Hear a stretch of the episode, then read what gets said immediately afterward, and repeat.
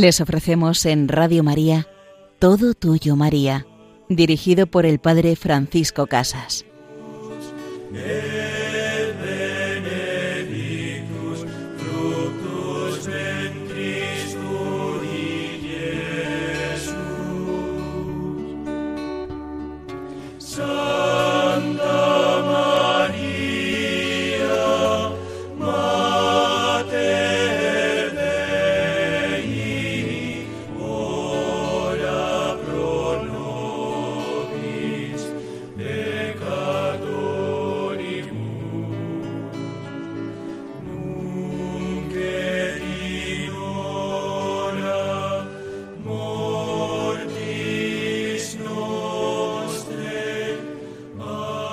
Querida Madre, llévanos siempre a tu Hijo Jesús, quien vivo y presente en el sacramento del altar, se ofrece por nosotros en alimento. En este programa vamos a adentrarnos en este gran amor que es la Eucaristía y en la relación que María tiene con ella. Vamos a acercarnos también a un gran santo fundador, a San Julián Eymar, un enamorado de la Eucaristía y enamorado de la Virgen María. Pues comenzamos nuestro programa de la mano de San Juan Pablo II con su encíclica Eclesia de Eucaristía, donde propuso a toda la Iglesia reflexionar sobre el vínculo existente entre María y la Eucaristía. En el capítulo sexto de esta encíclica eh, lo titula de la siguiente manera En la escuela de María, mujer eucarística. Allí nos dice que ella puede guiarnos hacia este santísimo sacramento porque ella tiene una relación profunda con él. En la base de esta afirmación del Santo Padre, pues podríamos preguntarnos, bueno, ¿y qué relación tiene María con la Sagrada Eucaristía? ¿La Madre participó en la última cena cuando Jesús instituyó este sacramento? ¿O María participó en las celebraciones eucarísticas de la primera comunidad cristiana? ¿María está presente en todas las celebraciones eucarísticas de la Iglesia? Pues siguiendo las reflexiones del Santo Padre, lo primero que debemos decir es que en toda la Sagrada Escritura no se menciona explícitamente la relación entre María y la Eucaristía. A primera vista, el Evangelio no habla de este tema. En el relato de la institución la tarde del jueves santo no se menciona a María. Sin embargo, sabemos, siguiendo el relato de los hechos de los apóstoles, que María perseveraba en la oración con la primera comunidad en espera del Espíritu Santo. Así pues, la presencia de la Madre no pudo faltar ciertamente en las celebraciones eucarísticas de los fieles de la primera generación cristiana, asiduos en la fracción del pan. Pero más allá de la participación de María en las primeras misas, la relación de María con la Eucaristía se puede delinear indirectamente a partir de su actitud interior. María es mujer eucarística con toda su vida. Como nos dice San Juan Pablo II en su carta apostólica Mane Nobiscum Domine, ella encarnó con toda su existencia la lógica de la Eucaristía. Podemos decir, pues, que la espiritualidad de María es una espiritualidad netamente eucarística. De esta forma, la Iglesia, tomando a María como modelo, ha de imitarla también en su relación con este santísimo misterio. ¿Qué hace la Virgen María? Pues María lo que hace es enseñarnos a vivir una vida eucarística. Y es lo que los cristianos cada mañana hacemos en la oración del ofrecimiento de obras, lo cual os invito pues a aprender si no la sabéis o a rezarla cada día, a rezar después de invocar al Espíritu Santo que encienda nuestros corazones en las ansias redentoras del corazón de Cristo, que nos enseñe a ofrecernos con Cristo en el santo sacrificio del altar, que nos enseñe María por su inmaculado corazón a ofrecernos con Cristo y esa es la vida eucarística que estamos cada uno de nosotros desde el bautismo, no solamente invitados, sino comprometidos a vivir cada día. El compromiso del cristiano es un compromiso a ofrecer la vida con Cristo y como Cristo al Padre, de la mano de María, por intercesión de María. En la Eucaristía está el tesoro de la Iglesia, el corazón del mundo, la prenda del fin al que todo hombre, aunque sea inconscientemente, aspira. Es un misterio grande que ciertamente nos supera y pone a dura prueba la capacidad de nuestra mente de ir más allá de las apariencias. La Eucaristía es un misterio de fe. Sin embargo, el hombre está siempre tentado a reducir a su propia medida la Eucaristía, mientras que en realidad es él quien debe abrirse a las dimensiones del misterio. En el momento de la celebración de la Eucaristía, la fe es puesta a prueba. Es, como dice Santo Tomás de Aquino, que la vista, el gusto y el tacto se engañan, y solamente el oído cree todo. Nadie como María puede educarnos en esa virtud para reconocer, más allá de las apariencias sensibles, a Cristo vivo. ¿Y cómo ha vivido María su fe eucarística? Pues en cierto sentido, María ha practicado su fe eucarística antes incluso de que ésta fuera instituida, por el hecho mismo de haber ofrecido su seno virginal para la encarnación del Verbo de Dios. Es un hermoso pasaje el contemplar a María en la Anunciación, cuando recibe en su seno al Hijo Divino. Este hermoso pasaje tiene un gran sentido teológico y poético, como nos enseña el Papa San Juan Pablo II dice ese cuerpo y esa sangre divinos, que después de la consagración están presentes en el altar, conservan su matriz originaria de María. En la raíz de la Eucaristía está, pues, la vida virginal y materna de María. La Eucaristía también aparece en la vida de María, pues el pan eucarístico que recibimos es el verdadero cuerpo nacido de María Virgen. Jesús es carne y sangre de María, repetirá varias veces el Papa en esta encíclica. Podemos descubrir de esta forma una semejanza profunda entre el hágase de María y el amén que cada fiel pronuncia antes de recibir el cuerpo de Cristo. A María el ángel le pide creer que aquel que nacería de su seno era hijo de Dios y a nosotros se nos pide de una manera análoga creer que es el mismo Señor Jesús quien está presente de forma verdadera, real y sustancial bajo la apariencia del pan. En la visitación de María a su prima Isabel podemos descubrir a la Madre como el primer tabernáculo de la historia, donde el Señor Jesús, todavía oculto a los ojos y oídos de los hombres, se ofrece a la adoración de Isabel, como irradiando su luz a través de los ojos y la voz de María. María es verdaderamente la custodia viva del Señor, el admirable ostensorio del cuerpo de Cristo. Podemos releer también el Magnificat con una perspectiva eucarística. Tanto la Eucaristía como el cántico de María son una acción de gracias a Dios que se complace en la humildad y en la obediencia de su siervo Jesús y de su sierva María. Como en el peripsum de la misa, María alaba al Padre por Cristo, con Él y en Él, en la unidad del Espíritu Santo, dándole todo honor y toda gloria por los siglos de los siglos. Así pues, la Eucaristía se nos ha dado para que nuestra vida sea, como la de María, toda ella un Magnificat, una ofrenda al Padre, un gloria y alabanza por todos los siglos, por toda la eternidad, a Jesucristo que se entrega. La actitud de la madre ante el nacimiento de su hijo es también modélica.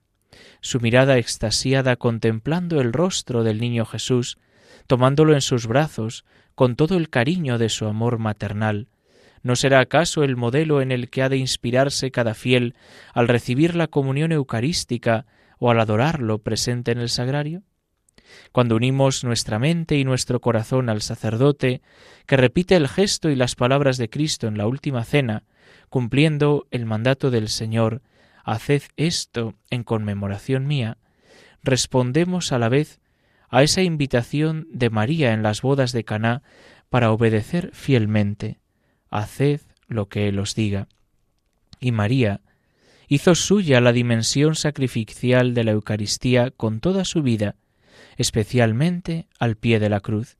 Preparándose día a día para el Calvario, María vive una especie de Eucaristía anticipada, se podría decir, una comunión espiritual de deseo y ofrecimiento que culminará en la unión con el Hijo en la pasión, y se manifestará después, en el periodo pospascual, en la participación en la celebración eucarística presidida por los apóstoles como memorial de la pasión. ¿Qué habrá experimentado la Madre al escuchar de boca de Pedro, de Juan y de los demás apóstoles las palabras de la última cena, Este es mi cuerpo que será entregado por vosotros? Para María, seguramente, recibir la Eucaristía debía ser una experiencia singularmente paradójica, puesto que es como si de nuevo acogiera a su Hijo en su corazón y en su vientre, que participara de nuevo en su crucifixión y lo reconociese resucitado, realmente presente según su promesa, yo estoy con vosotros todos los días hasta el fin del mundo. Recibir la Eucaristía es entrar en profunda comunión con Jesús. Permaneced en mí y yo en él. Permaneced en mí y yo en vosotros. Esta relación de íntima y recíproca permanencia nos permite anticipar en cierto modo el cielo nuevo y la tierra nueva que Jesucristo nos ha prometido. ¿Cuándo más podemos decir, sino en el momento mismo de la comunión, estoy crucificado con Cristo, vivo yo, pero no soy yo, es Cristo quien vive en mí? He ahí el ideal que anhela nuestro corazón, la plenitud de todas nuestras aspiraciones, el sentido último de nuestras vidas, la comunión eterna. Pues vamos a quedarnos aquí. Vamos a pedirle a la Virgen María que nos lleve siempre a Jesús, que Él permanezca en nosotros y nosotros cada día permanezcamos en Él.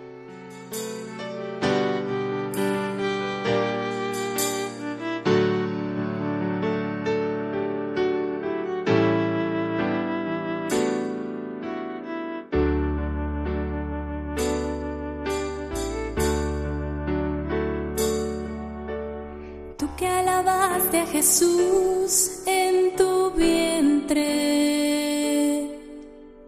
Tú que adoraste a tu Hijo en la cruz. Tú que entregaste tu vida sin temores. María,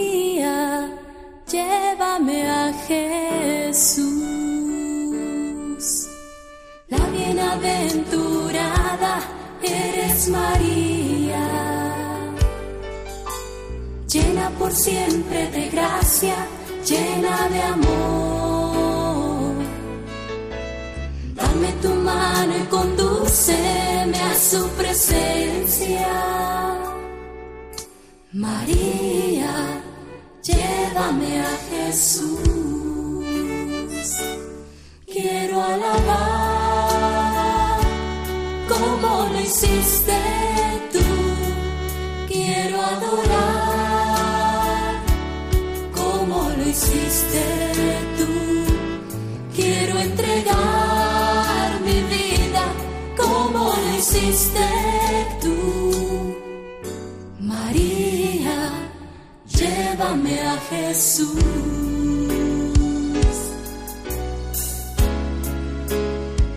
María, llévame a Jesús, querida Madre, llévame siempre al corazón de tu Hijo. Nos encontramos en este programa Todo Tuyo, María, con el Padre Francisco Casas. Y en la primera parte hemos ido releyendo la vida de María como una vida eucarística unida siempre a la de su Hijo. En esta segunda parte nos vamos a acercar a la figura de San Julián Eymard, un gran santo, apóstol de la Eucaristía y enamorado de la Virgen María.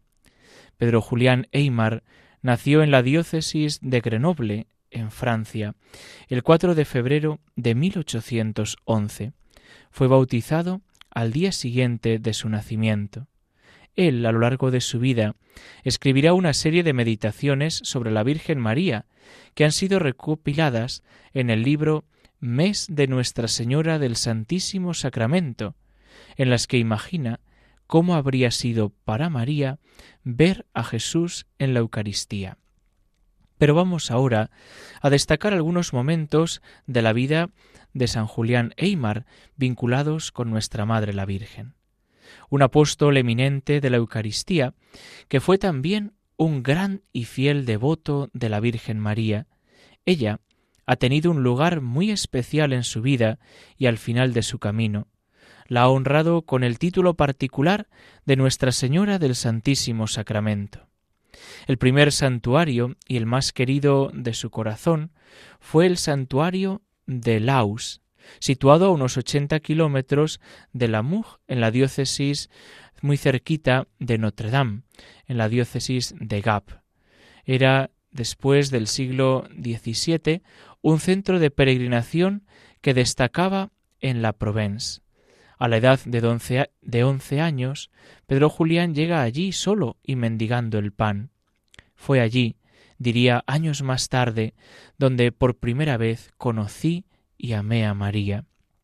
En Laus, María le enseñará a Pedro Julián a abrirse al amor.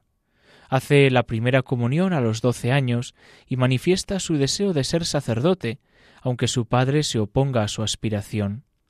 En una nueva peregrinación a este santuario, el padre Tuch le dará la confirmación de su vocación y recibirá allí la gracia de comulgar todos los domingos, una excepción en aquella época.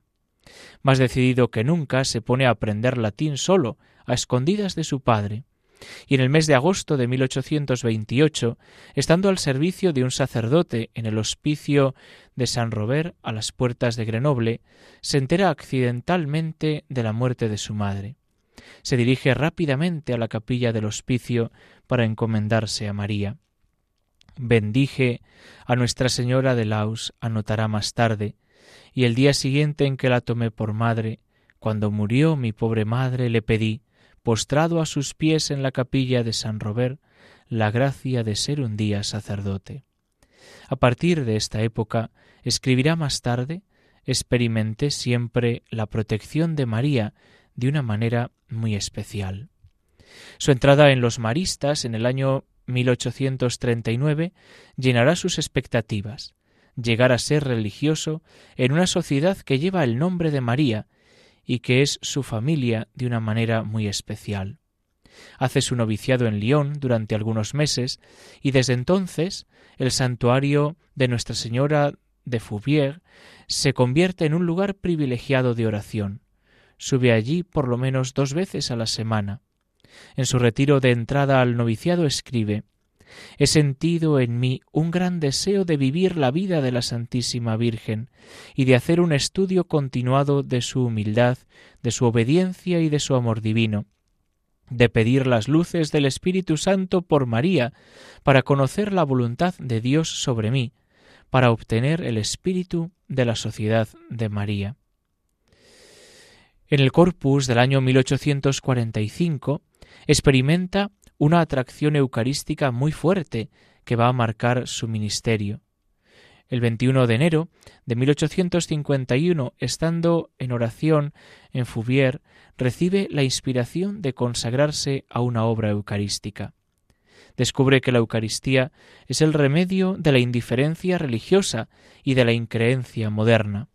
Una nueva gracia, dos años más tarde, le confirmarán su deseo. Él comienza a orientar a los jóvenes, se prepara con los sacerdotes y laicos para crear una nueva obra eucarística.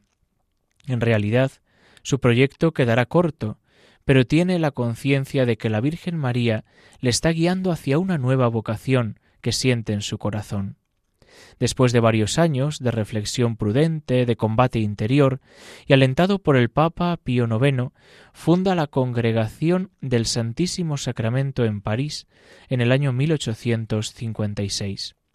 Meditando sobre María durante su gran retiro en Roma, anota Le debo a María la perseverancia, la vocación, y sobre todo la gracia del Santísimo Sacramento. Ella me ha dado a su Hijo como su servidor, su Hijo predilecto. Y todavía un poco después dirá, cómo María me ha conducido de la mano solo hasta el sacerdocio, después hasta el Santísimo Sacramento. De Nazaret, Jesús fue al cenáculo y María fijó allí su estancia, y así me ha llevado cada día de su vida. El título de Nuestra Señora del Santísimo Sacramento fue dado a María por San Pedro Julián Eymar en el año 1868, mientras hablaba a sus principiantes. Algunos años más tarde él escribió lo que debe parecer la estatua de la Virgen María. La Virgen Santa tiene al niño en sus brazos y él sostiene un cáliz en su mano y una hostia en la otra. Él les suplicó que invocaran a María como Nuestra Señora del Santísimo Sacramento, para que rogara por nosotros que recurrimos a Él. Pío IX enriqueció esta invocación con grandes indulgencias. Dos veces haría lo mismo San Pío X, y el 30 de diciembre de 1905 concedió indulgencia de trescientos días al fiel que orara de la siguiente manera Nuestra Señora del Santísimo Sacramento ruega por nosotros. Y dirá después Este título de Nuestra Señora del Santísimo Sacramento es quizá el más significativo de todos los títulos de María. En el año 1921, la Sagrada Congregación para los Ritos autorizó las congregaciones del Santísimo Sacramento a celebrar cada año, el día 13 de mayo, la conmemoración solemne de la Santísima Virgen, con la intención de honrar a María bajo el título de Nuestra Señora del Santísimo Sacramento. San Pedro Julián Eymar fue declarado santo en el año 1962 al finalizar la última sesión del Concilio Vaticano II. Pidamos a este enamorado de María y de la Eucaristía que nos ayude a vivir este amor, el amor a María, el amor a la Eucaristía, que María nos enseñe a adorar a su Hijo Jesús, que nos enseñe a cantar al amor de los amores. Os invito a poder escuchar de nuevo este programa en el podcast de Radio María y recibimos la bendición de Dios, la bendición de Dios Todopoderoso, Padre, Hijo y Espíritu Santo, descienda sobre vosotros. Alabado sea Jesucristo.